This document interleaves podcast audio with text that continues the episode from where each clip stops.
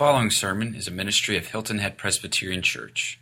For more information, visit us online at hiltonheadpca.com. We're talking about a psalm, Psalm 133, which will be the last of the Psalms of Ascent that we're looking at, that speaks of unity. It speaks of community, common unity, that we are together uh, in life, living life openly before one another, living life honestly with one another. And this is the end of this series that we're doing. We've looked at it over the last eight weeks or so, and we have said these are the songs for the sojourn. That this isn't our life. A sojourner is one who is in an alien country for a season, but they know that their citizenship lies somewhere else, that they get all of their information from somewhere else while living in that place. And God has said for us, our citizenship is in heaven. Our citizenship uh, comes in our law and our understanding of how to relate to one another comes from a different source. But yet we've been set here for this season of time. For some reason, God has placed you here on Hilton Head Island in Bluffton in the low country for this season of life. And what you've got to figure out and what you've got to really press is a couple things. What's your purpose in it? And we've said easily for all Christians, we should be able to say the purpose of our lives is to glorify God and enjoy Him forever. That whatever we do, we bring honor and glory for Him. Both the things that we do in public, the things that we do in private, they bring honor and glory. That word glory coming from a heaviness, a weightiness of saying, what and how I live, how I speak, how I engage in my life. All of that brings something to the name of God. And hopefully it brings glory to the name of God, honor to the name of God, and we enjoy Him forever. That's our purpose that we're here. And then we say, okay, with that purpose in mind, how do we do it? How do we do it? Well, the world and culture would tell us one way to do it. But the scriptures that we have through God's Word, they tell us a different way. And these Psalms of Ascent have been a guide for us, a songbook, as we're on this pilgrimage for the Old Testament Jews and even the New Testament Jews as they came to Jerusalem on pilgrimage, they would have sung these songs. They would have recited them maybe in the evenings around campfire. They would have reminded one another of these things, maybe when they were scared, or maybe when they were tempted by Baal and Asherah and Molech on the high mountains. They would have said, I lift up mine eyes to the mountains. From whence does my help come? My help comes in the name of the Lord, the maker of heaven and earth. And it doesn't come from Molech, and it doesn't come from Baal, and it doesn't come from Asherah. It comes from the one who is on the true mountain, Christ, God Himself, is where my help comes. And then it said, Hey, guys, everybody, we're going in and we're going to go celebrate. We're going to church. How many of you, when you woke up this morning and you looked at your children, if you have children, you said, Hey, we get to go to church, there was this roar of applause coming from them? Anybody? A couple of you? Well, most of us not that way. And it wouldn't be great? That was probably the case with some of these parents uh, of little children as they said, Hey, guess what we get to do again this year? We get to load everything up and we get to head to Jerusalem. They're like, Yeah, what are we going to do in Jerusalem? We're going to go worship God. We're going to go to the temple. Oh. Then they would have gone back to the songbook. They would have said, Hey, sweetie, it is good and pleasurable to be in the house of God. I consider it a dream from which I haven't even woken up from, to come into the place where God is. It is awesome and it is majestic. And for some along the way, they would have been reminded by the enemy you failed, you sinned, you're not worthy of this king, you're a hypocrite. And you would have gone, ah, but all of my shame is taken by him. I carry no more guilt. And they would have looked into these Psalms. And maybe this week, they would have been getting a little closer. I don't know how long it took to get from wherever they were going to Jerusalem, but let's just say it took a couple of weeks of walking. You got the kids, you got the camel, uh, you got the, the stuff with you, you got the in laws, you got the outlaws, you got the friends and the neighbors, everybody from your community, and you're heading up, and then all these other people start joining in, and you're coming along, and you're like, wait a second, I wanted that campsite, or wait a second, uh, I needed to go to the bathroom first, I don't want to wait in line, or wait a second, I needed this. And so all of a sudden you find yourself sort of getting a little cross with one another. And maybe you looked around and you looked and you went, what are they doing coming here? I don't like them. Or, man, I got to hang out with these folks in Jerusalem. Thank goodness it's a big town. Or maybe I won't have to see them. And then somebody would have said, Oh, how good and pleasant it is when the brethren dwell together in unity. It is like the precious oil that flows down the beard, even down the beard of Aaron and onto his collars. It is like the dew of Mount Hermon, even the dew of Mount Zion. And oh, there you will find peace forevermore. He would have addressed, and God was saying, Hey, I get it, folks. Living life together is tough. Anybody agree with that? You can speak, actually. Living life together is tough, isn't it? Okay, it's, I mean, it's okay. You can speak uh, on that. It's tough. And we know that it's difficult to live life together. Statistics show it out all the time. You want to know what the average uh, time of marriage is, span of marriage in the United States is currently? It's 8.8 years. That's how long people can make it in marriage. It's 8.8 years. Now, many of you have gone well beyond that, and we praise God for that. And it's, it's actually, that number is higher within the church. But still, we have a hard time staying together. We have a hard time getting along. We, as Presbyterians, come from a tradition out of Scotland. If you know anything about Scottish people, uh, they don't get along. There's clans and there's clan warfare. And then we started this church, and what would happen out of the Scottish church was it didn't really get along with each other. And so the Presbyterian church has been known for years and centuries to continue to break apart and splinter because they can't get along with one another. I lived in the mountains of North Carolina for a little while, way uh, on that little part of North Carolina that touches down to South Carolina and Georgia. It's in the mountains. There's valleys and there's hollers. And you know what you find in all those little valleys and hollers? You find tons of little bitty churches. You know what those churches are? The churches are all the people who couldn't get along. They're family churches. There's the McCutcheon clan church that's over there, the little Baptist church. And then there's this little church, the Smith church, and the Jones church that's over there. And there's all these little churches that are right up the road from one another because people can't figure out how to get along. You've heard the old joke of the guy who was on a desert island for a number of years and he was rescued. And when they rescued him, they found three huts. They said, What are these three huts? And he said, Well, the first one is my house where I live. Uh, the second one is my church where I go and worship, and the third one is the church I used to go to. And so that's kind of what we just can't figure out how to get along. Well, God understood that. And so we're coming now to this great psalm to end our series and our time together in the Songs of Ascent. And next week, we're going to look forward uh, to the Gospel of Mark. We're going to look at that through the fall take a break for Christmas time and for Advent, and then pick up again after the first of the year. And so I'd encourage you this week, if you would, start to read through the Gospel of Mark. Be refreshed by it. See it in your mind, to hear even Peter's voice, because that's who really uh, was the voice behind Mark's Gospel, uh, was Peter writing about his life with Jesus Christ. And we're going to learn a lot about what does it mean to be a disciple of Christ uh, through the eyes of Peter and Mark uh, beginning next week. So I encourage you to be a part of that as come each week and start to study that on your own. But now let's turn our attention to Psalm of Ascent 133.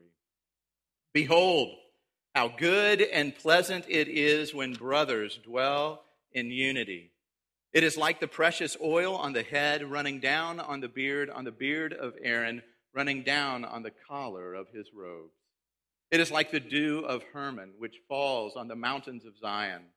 For there the Lord has commanded the blessing, life forevermore. This is God's word. May He add His blessing to the reading and hearing of it. Behold, that's an important word. It's just one word, but it's an important word uh, within this. And it's a word that's supposed to get your attention. It's a word that David, the writer of the song, King David, wrote. And he said, Hey guys, I want you to listen to this. This is exciting stuff. This is important stuff. This is stuff that's going to be hard for you to understand. And he said this Behold, it's good, pleasant to live together in unity. He was basically saying, guys, I know this is a difficult construct. I know that it is something that you have a hard time holding together as we come from different backgrounds, different ethnicities. We come from different educational backgrounds. We come uh, from different academic and university backgrounds. We come from different regions of the world and of the country. And we're coming together, and he's saying, Hey, this is just amazing thing that I want you to see. Behold, it's good to live together. We are called to live together in community. We're called to live together in relationship with other people so that they know us. They know something more than just our names and what we do for a living. They actually know us, and we know something about them. We know them. We know who they are. We know some of their shortcomings and weaknesses. We know their strengths and greatness, but we see it all and we're living together. And David is saying, guys, this is a good thing. Behold how good and pleasant it is. He's making this proclamation and he's coming and saying, guys, we have come through a season of disunity in Israel. David, think about it. it. I believe, as John Calvin would, that he wrote this earlier on in his ministry life, earlier on when he had ascended to the throne and he was in Jerusalem, probably before his time with Bathsheba, even. And he was there and he said, Guys, all we have known is discord. All we have known is strife. Ever since I slayed Goliath and we defeated the Philistines, it started right then and there. Because all of a sudden, Saul, who was the seated king, wanted to kill David. And he pursued David, and there was civil war, and there was strife, and there was all kinds of factions, and there was everything, and people lining up behind the different leaders. And finally, after Saul had been killed, and David had to, and Jonathan, Saul's son, David's best friend, had died, David ascended into the throne. But there was still civil war. And David brought the country together, unified.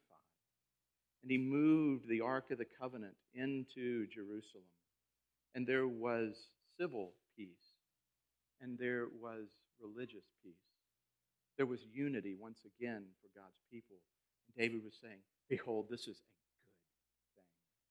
This is important. This is a value that we should hold high within our personal lives and especially within the lives of our church. That it's a value that is there. It's something that we need. It is a shalom. It is a flourishing and a peace that we should pursue. So David was saying, Behold, listen, this is important. And so I'm saying to you this morning, Behold, listen, this is important. You want to know what can tear apart our church quicker than anything else? It's disunity within the body.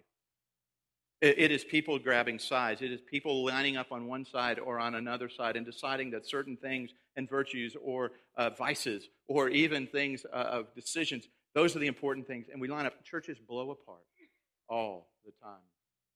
As I was preparing for this, I read a sad story of a small church uh, in a rural uh, southern state, and the church was splitting. Now, there are reasons to split a church, theological reasons maybe, uh, in some of those where you have to go. Maybe you're going to birth and start a new church, or you would then divide it and start something new. This one was over something incredibly important. It was the piano bench because the new pianist and accompanist needed a new piano bench, and somebody had gifted the previous piano bench to the church, and they and all of their minions uh, were upset that the piano bench that they gave was going to be removed from the church, and so they revolted and they split the church over a piano bench. If you think that's crazy, some of you know in your own churches, backgrounds of your churches, how silly splits can be. And David was saying, Behold, it's good to stay together. It's good to be unified together. And so then he begins to give us some characteristics. So the first point uh, under that introduction is this some characteristics of unity. he says in the first verse, See how good and how pleasant it is to dwell to, when brothers dwell together in unity. He's saying first characteristic is this it is good. It is a good value for us to have. It is something that we should hold together high. We should have it as one of our, we, the body of Christ, assembled here at Hilton Head Presbyterian Church, will work with all diligence to one, remain theologically accurate, to hold God's word in high esteem, but we will hold together then under it. We will work to forgive one another and to love one another and to stay engaged with one another. That we will work to stay together. It is good to be unified together under God. He was saying it's a value that you should have. It's good for you. It's good for you. Now, some of you, you just heard me say that and you went back to your childhood days. And you're sitting in front of your bowl of oatmeal on a cold morning and you're hearing your mother go, Honey, eat it. It's good for you. And you're going, mm. Lisa says we, there's a McCutcheon face that we give when we don't like something. And I don't understand what that is, but if you were to put certain things in front of me and say, Bill, this is good. One time, Lisa decided that it would be good to substitute cauliflower for potatoes and to make mashed whipped cauliflower and to substitute that with the meat that we were having for the evening. She said, Bill, this is good for you. And that face came out. Ugh. It may be good, but I don't want to have any part of it. it. It may be good, but I don't want it. David said, I'm going to take that argument away from you. The unity in the body of Christ is not only good, oh, how good and how pleasant it is. Oh, how good and how pleasant. It's something that is fragrant. It's something that brings you alive. There are so many things in our lives that are good, but they're not pleasant. I think about our sister and friend, Betsy Crovo, whose cancer has come back. She has a five centimeter tumor in the right side of her brain. She'll be going to Savannah this week to have uh, brain surgery there to remove it. She has a blood clot in her right thigh that they're going to have to deal with. There's cancer possibly on her liver. And they're going to use radiation and they're going to use chemo to try to combat it. All of those are good things. It's good that they're doing that. But if you were to go and ask Betsy whether it's pleasant, or if any of you have experienced some of those same treatments, they're not pleasant at all. God is saying unity of the body living life together, connected to somebody else.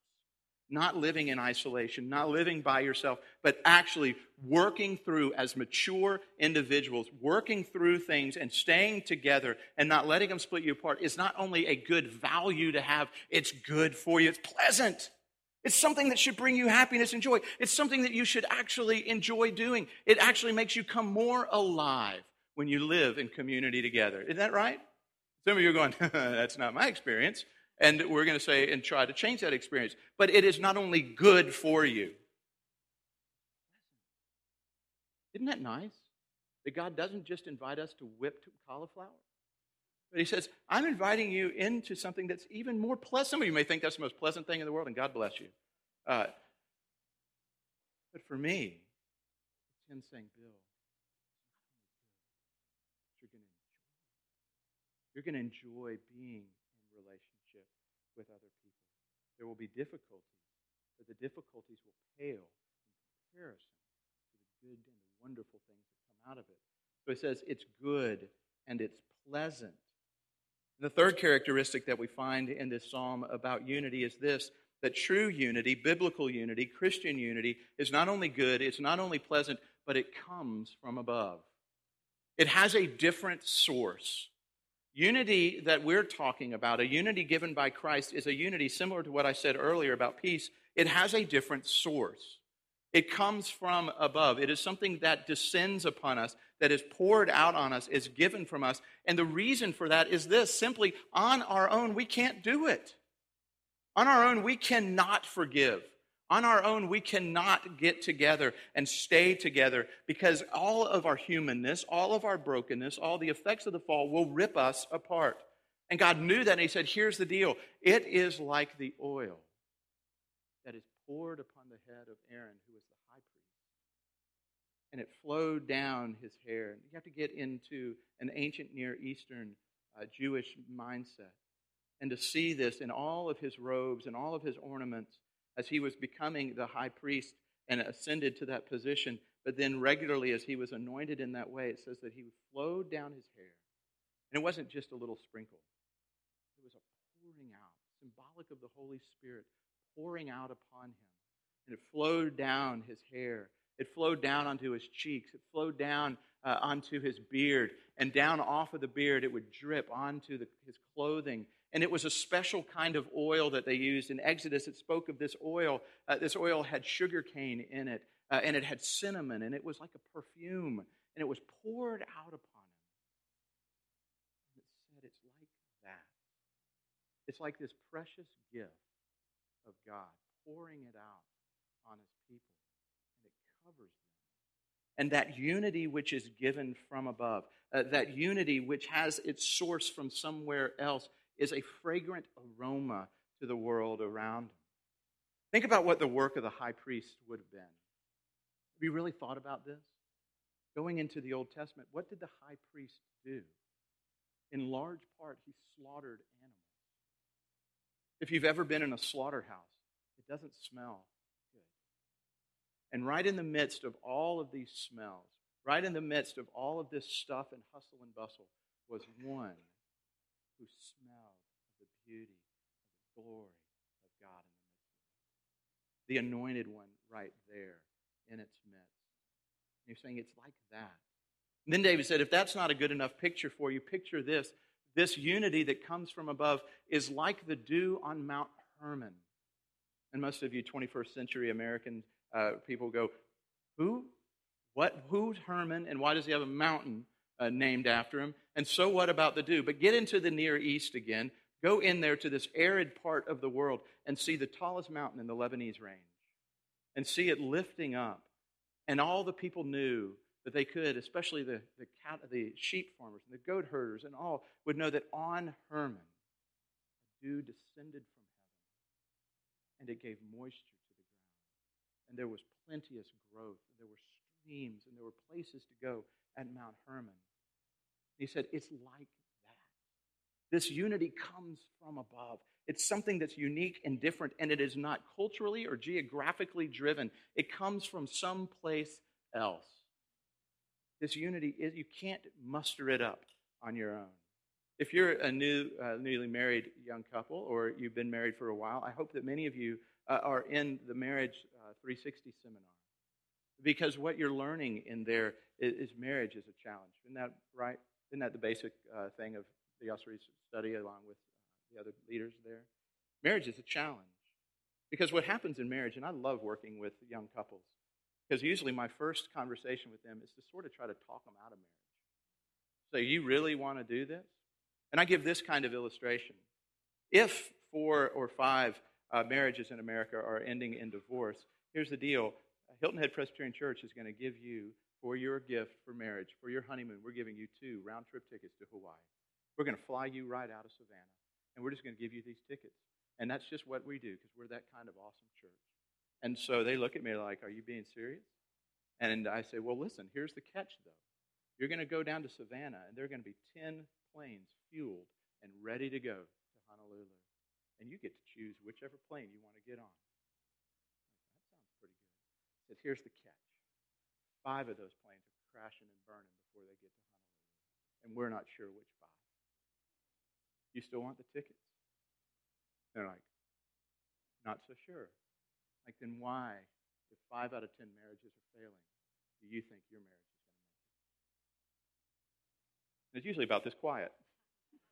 They're like, dang, we thought you liked marriage. I'm like, I love marriage. But here's the problem of marriage you're taking selfish husband or selfish bride and selfish groom, and you're saying, enter into a relationship where you have to die to yourself, die to your passions, hopes, and desires, and put them under the hopes, passions, and desires of your spouse, and do it with great joy. And see the larger picture of this, and this come together, two becoming one. We were told early in our marriage that the picture of two becoming one uh, was this it was take two rocks, put them in a burlap sack, take a big stick, and beat the stew out of that, that sack. And then you dump out dust. And he said, See, two becoming one. And some of you are going, I'm 50 years in, and it still feels like I'm in the sack. And uh, uh, in that way. And so, somebody, how do we stay together? How can we do it differently? It's got to have a different way of approaching one another. And so that's what David was saying. It's not only good, not only pleasant, but it comes from above. And then there was something I learned as I was studying this. It comes from above, but it comes for the great and the small. And he says there, this is about Mount Hermon. It's the dew that's on Mount Hermon, but then he says this interesting thing, and it's also the dew that's on Mount, the mountains of Zion, which were a much smaller range of mountains, much more like hills big hills. And he said, it's not only for the great, but it's for the small. That God blesses all people with his unity. All churches can experience this. All of us can experience this. It's not based on who we are, it's not based on our greatness, it's not based on anything about us. It's based on the gift that Christ is giving us. We're going to talk about that a little bit more in a second. And so here we have it. He's saying, here are these characteristics. It's good, it's pleasant, it has a different source, it comes from above. It is a gift of God to his people to be unified. And this church, by the way, has been experiencing that unity for so many years as a gift of God. And I'm thankful for it. We celebrate it so much. And then he says it's for all people, for all kinds of people. But then, it's not written in here, but I thought it'd be important for another thing to highlight, though. What are some of the enemies of unity? What are some of the enemies of unity? And I picked out just a number of them. There's lots of them. I picked out and I said, you know, pride and selfishness and ambition, they're all bedfellows together. They all uh, rotate around basically the same thing. Basically, it's incredibly difficult to be uh, in unity together with people who are incredibly prideful, ambitious, and selfish. Have you ever hung out with those kind of people? You haven't hung out with them long because nothing you say is correct. Everything has to be done their way. Uh, they don't listen to you, or if they do listen to you, they're only listening to you so that they can formulate their response to you and remind you of how right they are and how wrong you are, and that if you would just listen to them, things would have gone much better for you in your life. There's an ego and an egocentric opinion of those individuals who basically say, I got it. That falls for pastors. There are an incredible number of pastors who are so egotistical, prideful, ambitious, and selfish that they're destroying their churches. All over the place. They're ruining lives because they know what it is. They went to seminary. I have a master's of divinity. You know what that means? I know how to study the Bible. I used to know Greek. I used to know Hebrew. Now I know how to use the computer programs that remind me of how to do that. I've studied. But you know what I'm learning? I'm learning this. I don't know I know that there are some of you who've been around a lot longer. There are some of you who know a lot more than I do. And the humble person says, I want to figure this out together. So I submit myself to you. I want to brag a little bit about our church, and this isn't just a church PR thing. I came to this church a couple of years ago. My father was a Presbyterian pastor, and dad told me, I think it was 1991, maybe 92.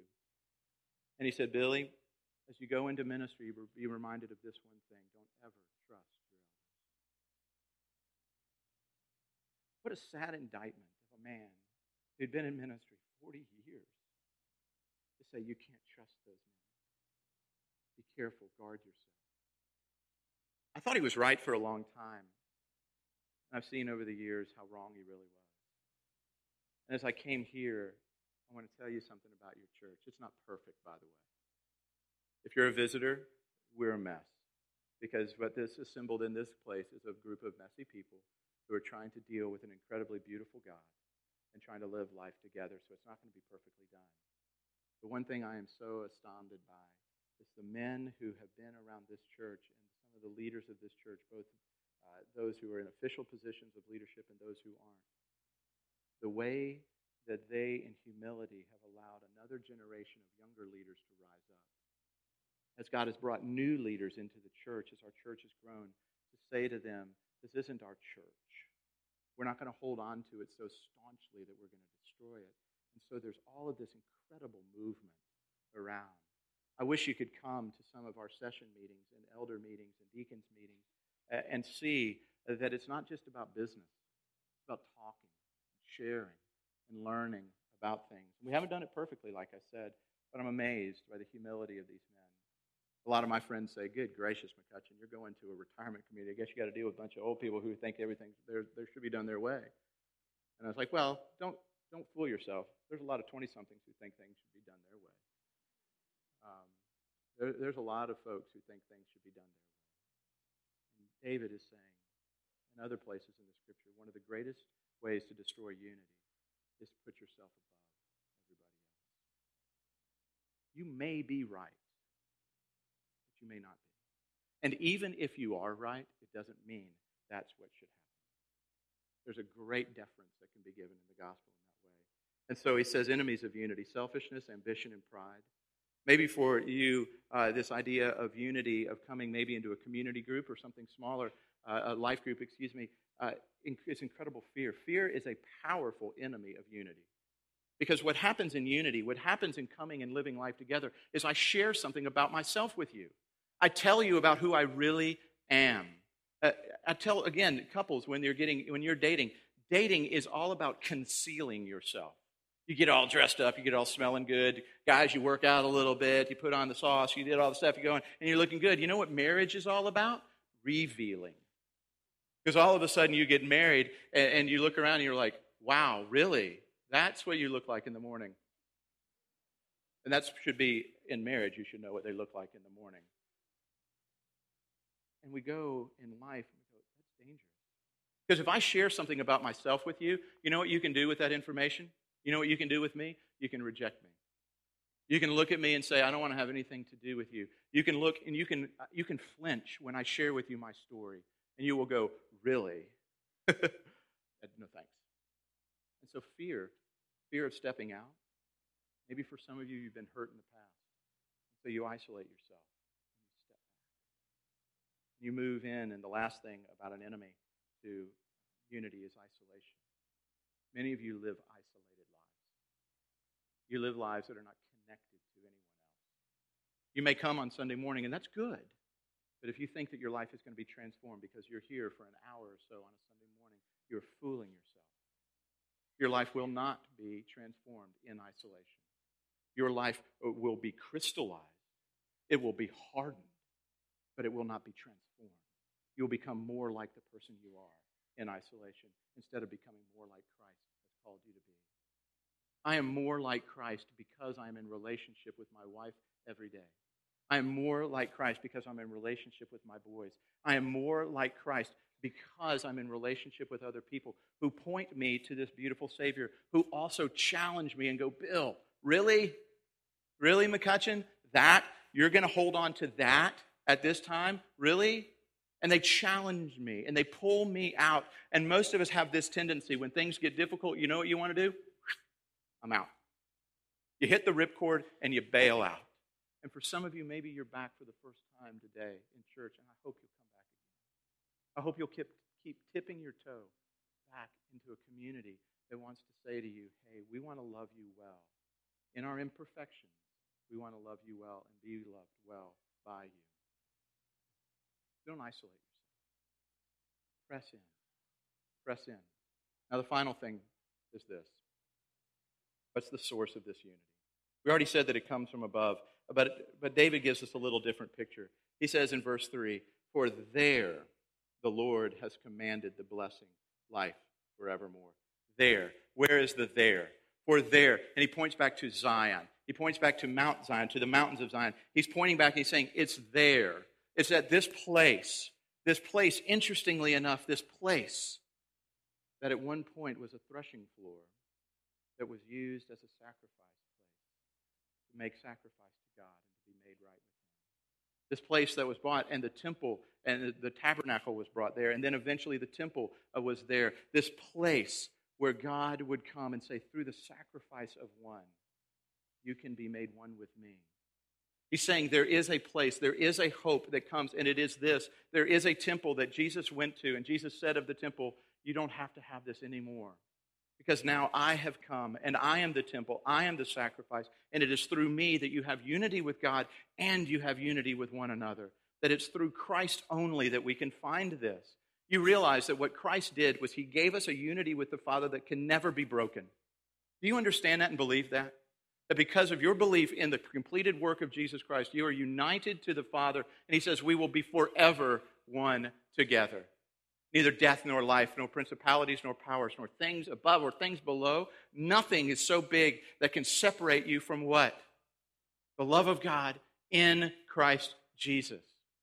That he united you with the Father. He broke through the Father's anger towards all of those who rebelled against him. All were at enmity against God. But Jesus Christ became sin so that we would become the very righteousness of God. And so we're united with God, never to be separated from him. But then guess what else happens? Guess who else you're united with? I'm going to give you a little exercise. Look around to your left, right, and behind you real quickly. Really do that. Those people there, these people. A couple of you are still staring at me. You really are stubborn, aren't you? How hard is it just to look around, guys? Come on. You're united not only to God the Father, you're united to everybody else in this room who is also united to God the Father. You are bound to them. And so, guess what? If you want to flourish in your life, if you want to see great things happen in your life, you see it done in community with other people, with other believers. God said of Adam, It's not good for you to be alone. He brought Adam and Eve together. And through them, community was born. Not just community vertically, but community this way. Dietrich Bonhoeffer, the wonderful German theologian who was martyred by the Nazis just a month or so before the fall of the Third Reich. He lived in community with a bunch of seminary students in Germany. He left the United States where he was safe. He went back to Germany to say, No, I've got to live this out there. And he wrote in his book, and it's a book that I hope that many of you already have, it's called Life Together. I want to encourage you, I'm not a book salesman, but I want to encourage you to buy more books, download them on your, on your tablets, read them. But Life Together is one of the greatest books written in the Christian faith. And Bonhoeffer says within there, he says this Not what a man is in himself as a Christian. His spirituality and piety constitutes the basis of our community.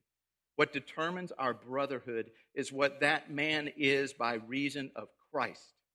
Our community with one another consists solely in what Christ has done to both of us. Hey, here's the deal. Let's just shoot real. Let's just shoot straight. We don't all get along. There are differences that we have in life, and that's okay to have differences, but not enough to pull us apart. Because guess what? What finds what what penetrates deep is this. Maybe Andrew and I have something between us. Maybe he's done something to me. He's going, man, I hope not. I'm an intern here. This is, you know. I could hold it against him. And I could break relationship with him. And our culture would say, you have good reason to break your relationship with him. Maybe some of you are in a relationship with a spouse who's deeply wounded you. Maybe even giving you biblical grounds to divorce and separate.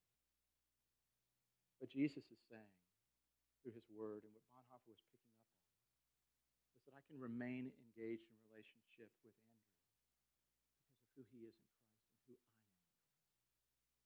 That I can apply to him the forgiveness that I have received. that I can hold him not to a higher standard than I hold myself. And in humility, I can approach him. And I can say to him, I forgive you. I want to be made right with you. Now, he could reject me, right? And some of you think that that's what forgiveness is predicated upon, is the response of the other person. That is not true. As much as it, as far as it depends upon you, be at peace with one another. Approach that individual Offer to them the peace that you have been given in Christ. View them as Christ views them and as he views you. It's a good place to start for our church. View one another with the grace and mercy that has been extended to you in Christ and draw together. There's enough to draw us apart. Some of you would go, I don't like these blue chairs or this loud floor or this place or these things or all of these things, and they could pull us apart. Let's do this. The world's watching. And wouldn't it be great to make a statement to the watching world? And it's this. Here's the statement We're going to stay together no matter what socioeconomic differences we have, no matter what ethnic differences we have, no matter what racial differences we have, no matter what educational differences we have, and no matter if we like uh, tigers or gamecocks or buckeyes or, or Aggies or any of those things, it doesn't matter. Everyone should like the blue hose, by the way. And that's the only loss in the state that bothers me. And you'll have to think about that and figure it out. But it doesn't matter about any of those things. We're going to stay together. We're going to be a beacon church is to function in such a dysfunctional and broken apart world. Then when people come in who've been rejected and lost, maybe they've been the ones who caused discord. We bring them in. We love them into hell and into this body. God, thank you. Thank you for how much you love us. You knew and know that we love to break things apart instead of bringing them together. So would you bring us together under the power of your Spirit? Would you heal the wounds? And would you make us a strong, unified body, even more than we currently are? Father, we praise you and we thank you. And we give you glory in Christ's name.